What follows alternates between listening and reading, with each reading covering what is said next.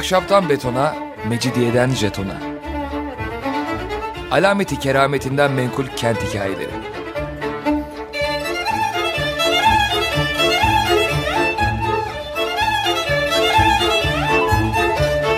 Hazırlayan ve sunan Pınar Erkan.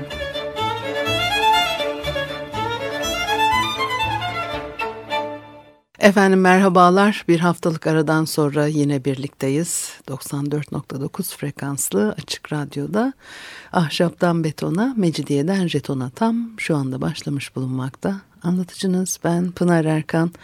Elektronik posta adresim pinarerkan at yahoo nokta co nokta uk. Bakalım bugün programımızda neler var.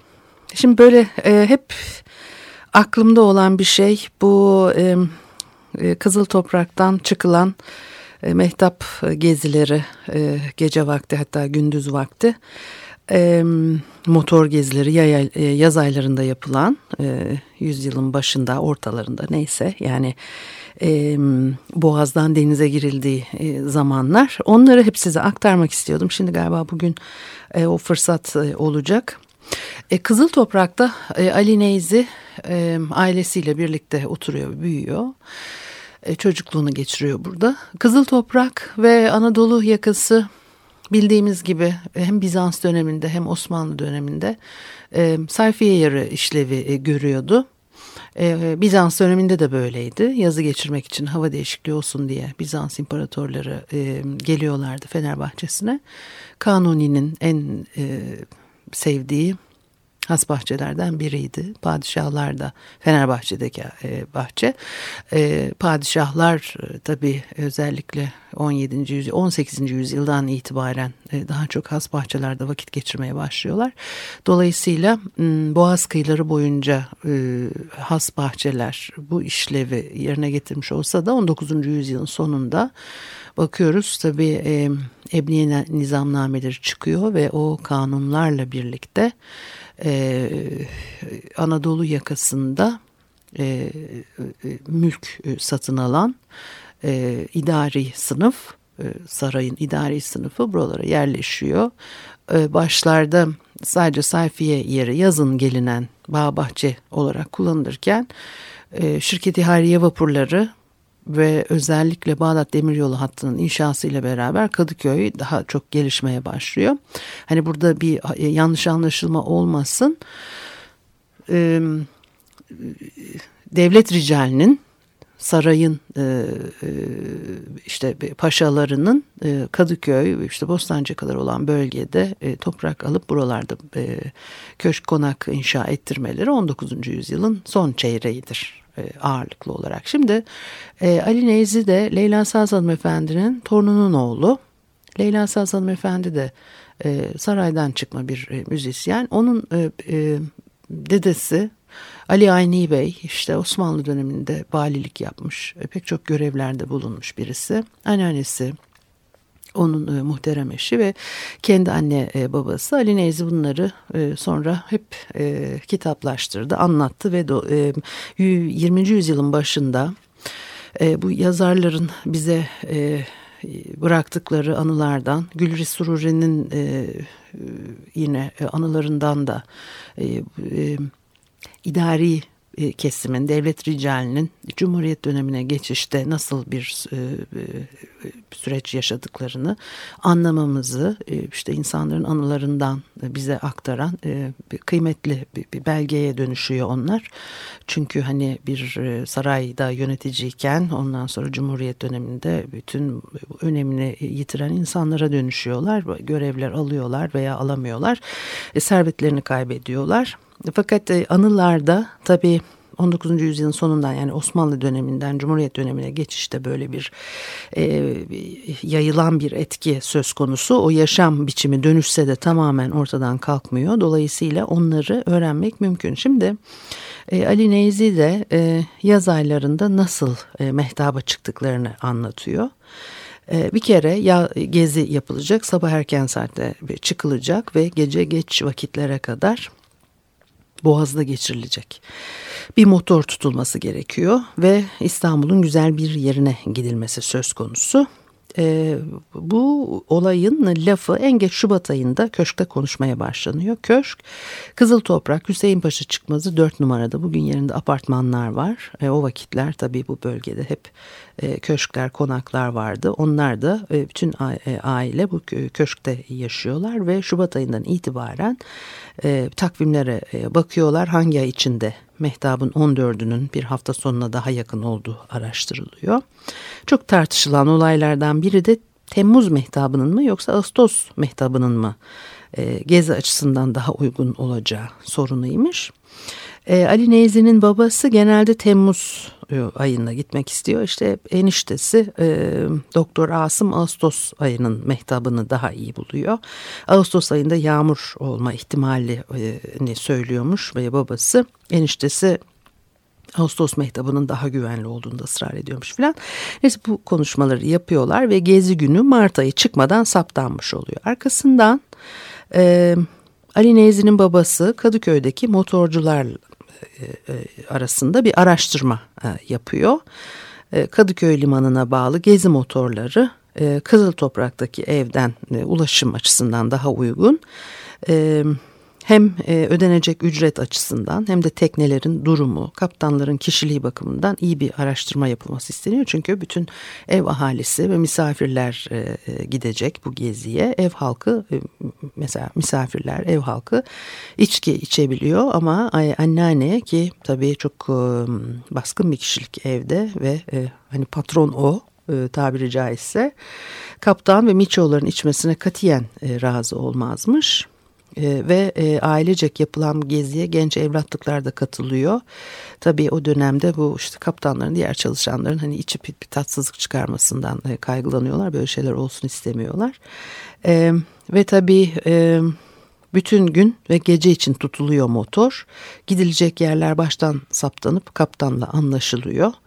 E, hani hava ters giderse bu rota değişebiliyor ve doğal olarak Kadıköy'den Beykoz'a gitmekle adalara gitmek arasında ücret farkı oluyor. Ee, ve de e, tabii anneanne yılda bir yapılan bu geziden olabildiğince faydalanmak e, taraftarı. Mehtap batana kadar e, sefa sürmesinde ısrarcı. Yani sabah saat ondan akşam on iki olana dek motor emrimizde e, olmalıydı diyor. Ve bu programa göre en azından üç atlı arabanın sabah saat dokuzda köşkte harekete hazır halde bulunması ve akşamda motor rıhtıma vardığında aileyi geri getirmek üzere aynı arabaların sahilde bekler olması e, gerekiyor. E, bu arabaların e, hem e, aileyi hem de yani aileyi tekneye e, götürecek, bir de aynı zamanda tabii yiyecekler ve diğer eşyaları da e, taşıyacak. Taşınacaklar arasında mangallar var, denize gireceklerin havlu, mayolarının doldurulduğu çantalar var. Epeyce yer tutuyor bunlar ve bazen unutulan bir şey olduğu zaman e, köşke geri gidiliyor, bir daha geliniyor, rıhtımda bekleniliyor filan. Dolayısıyla e, hatta unutulan şeyler evlatlıklardan birinin sorumluluğundaysa o da işte geri gidiyor. Ee, bazen teknenin motoru bozuluyor. Dönüş gecikirse aileyi tanıyan e, kızıl topraklı arabacılar gerekirse sabaha kadar bekleriz diye e, yemin ederlermiş filan.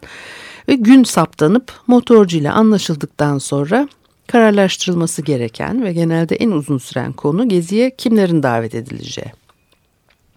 Ee, ev halkından katılmayan olması beklenmezmiş, çünkü yani tabii eğer bir hastalık falan yoksa herkes katılıyor bu geziye ee, ve tabii teknede gün boyu uzun bir süre bir arada kalınacağından vakit geçirilecek olan grubun birbiriyle uyumlu olması da e, bekleniyor, isteniyor. E, katılımcıları öyle e, saptıyorlar. E, mesela Leyla Saz Hanım Efendi o dönemde işte oğullarından birinin evinde mi kalacak yoksa Kızıltoprak'ta mı olacak da geziye katılacak mı gibi, buna bakıyorlar. Leyla, Leyla Saz Hanım Efendi hani katılacaksa anneanne e, tabii e, yani kendi müzik anlayışları, zevkleri daha e, farklı. Kendi o geziden hani o kadar keyif alamayacak ama annesinin saz takımını da davet ediyor ve Leyla Saz Hanım Efendi katılmayacak olursa anneanne daha hafif havalarla e, yetiniyor. Onun daha zevkine uygun ve ona göre de bir iki kişi geziye e, katılıyor. E, E, hani köşkte çifte telli falan oynatırmış e, anneanne bazen.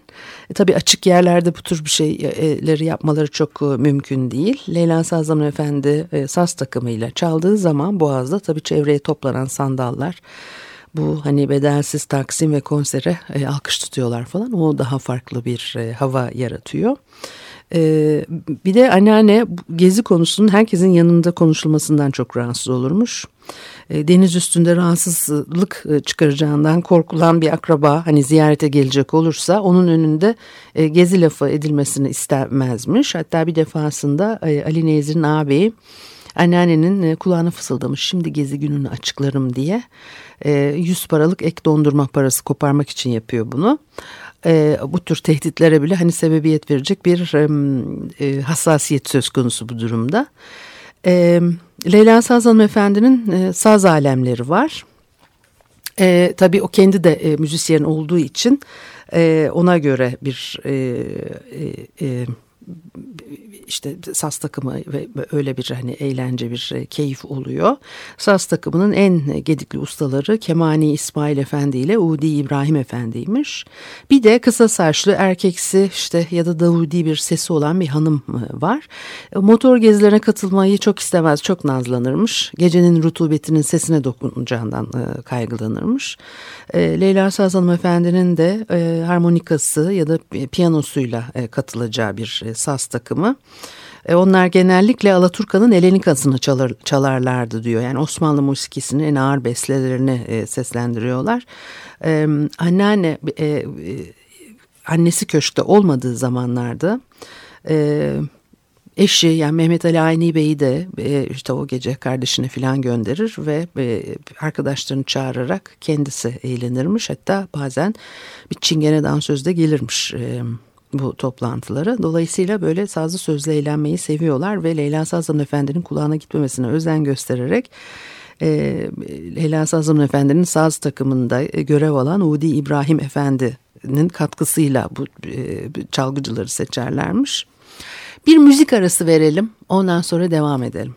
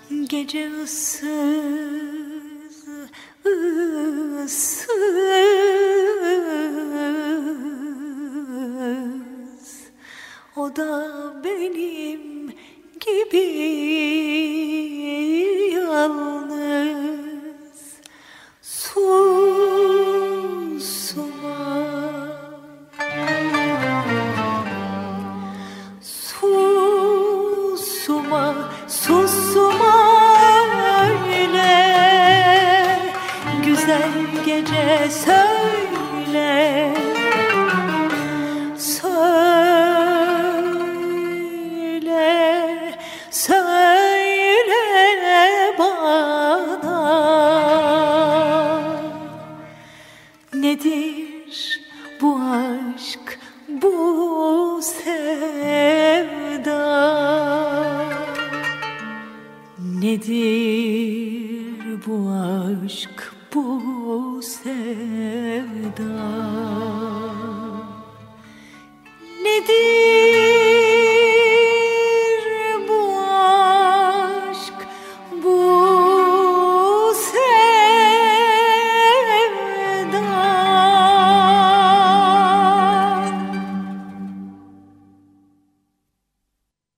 Efendim Açık Radyo'da Ahşaptan Betona, Mecidiyeden Jeton'a devam ediyor. Haliyle Pınar Erkan'ı dinlemektesiniz. Boğaz'da yirminci yüzyılın başları ortalarına doğru olan zaman diliminde motorla çıkılan deniz sefalarından bir meşhur ailenin anılarına dayanarak size bir aktar aktarıyorum. Mehmet Ali Neyzi'nin anılarından. Hazırlık yapıyorlar. Sabahın erken saatlerinden, hafta hatta aylar öncesinden başlayan bir hazırlık bu. Motor kiralanıyor.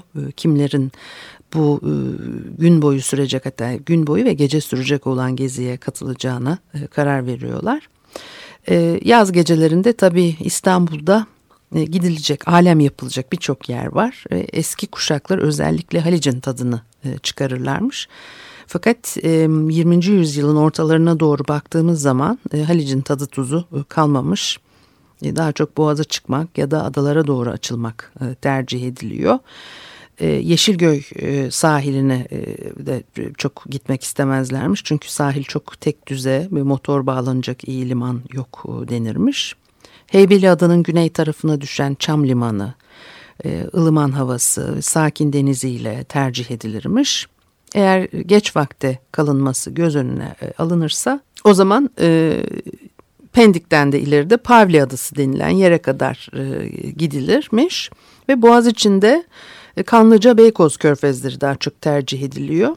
Boğaz içinde geze, e, gece yapılacak bir gezide Anadolu yakasının seçilmesinin başlıca nedeni mehtabın batıncaya kadar daha uzun süre seyrine imkan olmasıymış. Örneğin Emirgan önlerinde durulacak olursa mehtap kısa sürede yakın tepelerin arkasında kaybolup gidermiş. Halbuki karşı yakada Anadolu tarafında mehtabın kaybolması en geç iki saat sonraya kalırmış. Dolayısıyla bir de bir Yuşa Tepesi'ne gidilen bir gezi var. Onu da ayrıca aktarmak istiyorum. Yani bugün yetmez diye düşünüyorum. Böyle gene bir e, sabahtan akşama o gezinin Yuşa Tepesi'ne nasıl yapıldığıyla da ilgili bir, bir anlatım söz konusu.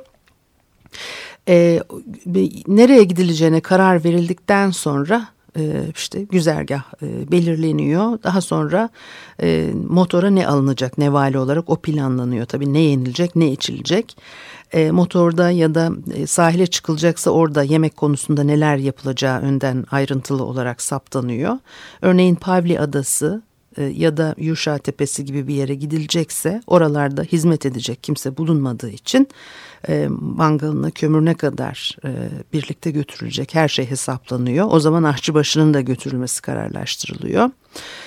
Erken saatte aşçıbaşının karaya çıkması, kömür dökmesi, yemekleri hazırlaması gerekiyor.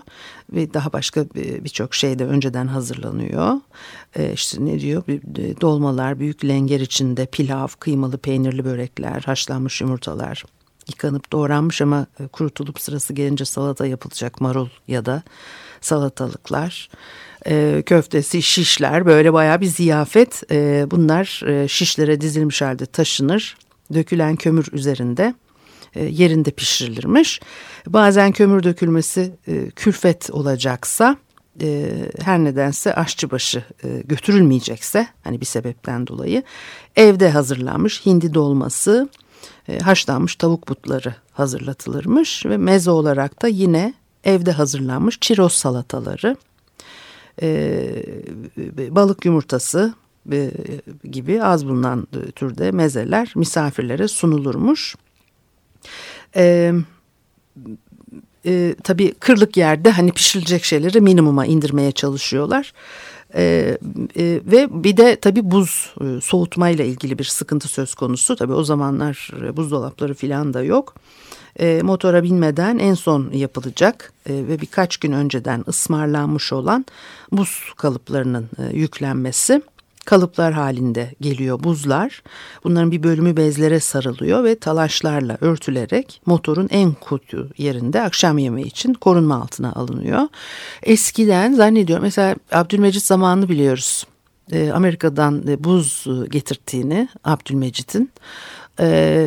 Kızıltoprak'ta bir dükkan var, orada işte buzu oradan herhalde sipariş ediyorlar, böyle büyük kalıplar halinde işte böyle bezle talaşlar altında örtülü bir şekilde oradan sipariş veriliyor ve o sipariş edilmiş olan buz bezlere sarılıp yine talaşlarla örtünüp korunarak motora götürülüyor. Heybeliada'nın mesela Çam Limanı'nda birçok şey bulmak mümkün ama Pavli Adası'nda içecek su bile bulmak mümkün değil ve mehtap altında tabii bir e, içki de içilecekse onun da buzsuz sunulması yani acıklı olur diye e, tarif ediliyor. E, buz konusuna özellikle dikkat ediyorlar. E, e, teker teker e, zamanı geldiğinde buzlar çıkarılıyor ve buz kalıpları özel keserlerle kırılıyor. Bardak ya da sürahilere e, konularak yani konulacak boylara getirildikten sonra misafirlere sunuluyor. Bir hani dış sofra, bir de iç, yani misafirlerin sofrası var, bir de dış sofra dedikleri. Gezilerde o dış sofraya kaptan gemiciler de dahil edilirmiş. Dış sofraya içki servisi yapılmazmış. Dış sofra dediği işte hizmet edecek bütün yardımcılar önden yemek yiyorlar. Buna da çok özen gösterirlermiş ki misafirlere ve ev halkına ikramda bulunurken aç olmasınlar. Önce onların karnı doysun diye. Ee, ve işte e, kaptan ve gemicilerin de evlatlık kızlarla yüz göz olmamasına da özen gösteriyorlar. Ee, ve çok önemseniyor bu motor gezileri köşkte oturanlar tarafından. Gezinden dön- dönüldüğü günden itibaren acaba gelecek sene nasıl bir gezi e, düzenleyeceğiz diye bunu tekrar e, konuşmaya başlıyorlar. Evet. Biten gezide neler yanlış yapıldı, işte o konularda bir dahaki sene önlem alınmak üzere konuşuluyor e, ve e, konu dönüp dolaşıp yine kimin çağrılması gerektiğine e, geliyor ve o yıl gezide kötü not almış biri ancak e, yani gelecek yılki davet listesinde yer alamıyor. E, e, çok küçükken de evde bırakılırmış bu, bu gezilere diyor. E, altı yedi yıl çocukluğumda katıldım. Her seferinde davetlerin listesi değişmiştir. Anneannem tabii beğenmediği bir davranışı katiyen affetmezdi diyor Ali Neyzi. Bir kere tabii anneanne açısından baktığınızda bir kalabalık bir gezi oldukça pahalıya mal oluyor. Bütün masrafları anneanne üstleniyor ve karşılığında da tabii evlenme, eğlenmeyeceksem niye bu kadar masrafa gireyim diye düşünüyor olmalı. Ee, e, baktığımız zaman şimdi Kadıköy'den e, e, Kızıltoprak bölgesinde Zühtüpaşa Mahallesi olarak geçiyor burası genellikle ve e, sadece tabii e, Ali Neyzi ve ailesinin e, e, değil o dönemde pek çok kişinin e, o önde gelen ailelerinin yaptığı geziler bunlar.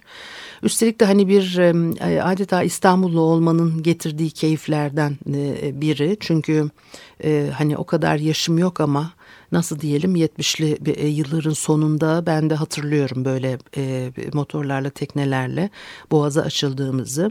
Size başka bir programda Leyla Saz Hanım Efendi'nin Yuşa Tepesi'nde çaldığı piyano resitalini diyeyim artık anlatmak da istiyorum. Hani böyle bir bu teknelerde ben çocukluğumda hatırlıyorum Aryaların okunduğunu, hani e, bu boyutta olmasa da e, Boğaz belki hala devam ediyordur. Hani biz artık bu tür şeylere çok e, koşturmaktan fırsat bulamıyoruz ama hep çocukluğum, çocukluğumuza ait hani anı, anılar ve, ve belki yine e, Boğaz'da e, bu tür e, paylaşımlar, e, deneyimler yapılıyor, bu deneyimler e, yaşanıyor ama şunu çok iyi biliyorum, bir kere kayıkçılar vardı. Hani kayıkçıların e, İstanbul yaşamının bir parçası olduğu dönemler.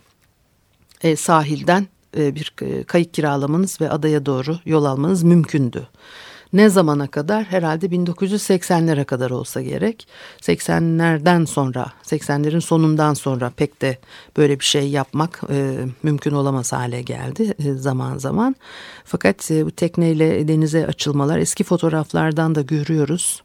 Bütün e, Bağdat Caddesi e, boyunca plajlar, Boğaz boyunca plajlar, Üsküdar plajı, Moda plajı, e, Salacak plajı.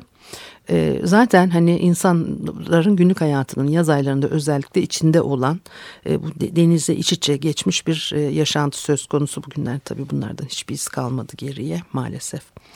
E, haftaya görüşene kadar hoşçakalınız.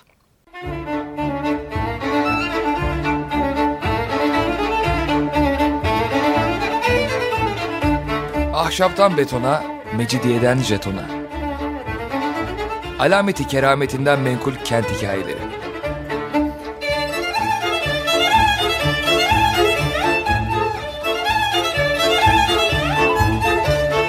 Hazırlayan ve sunan Pınar Erkan.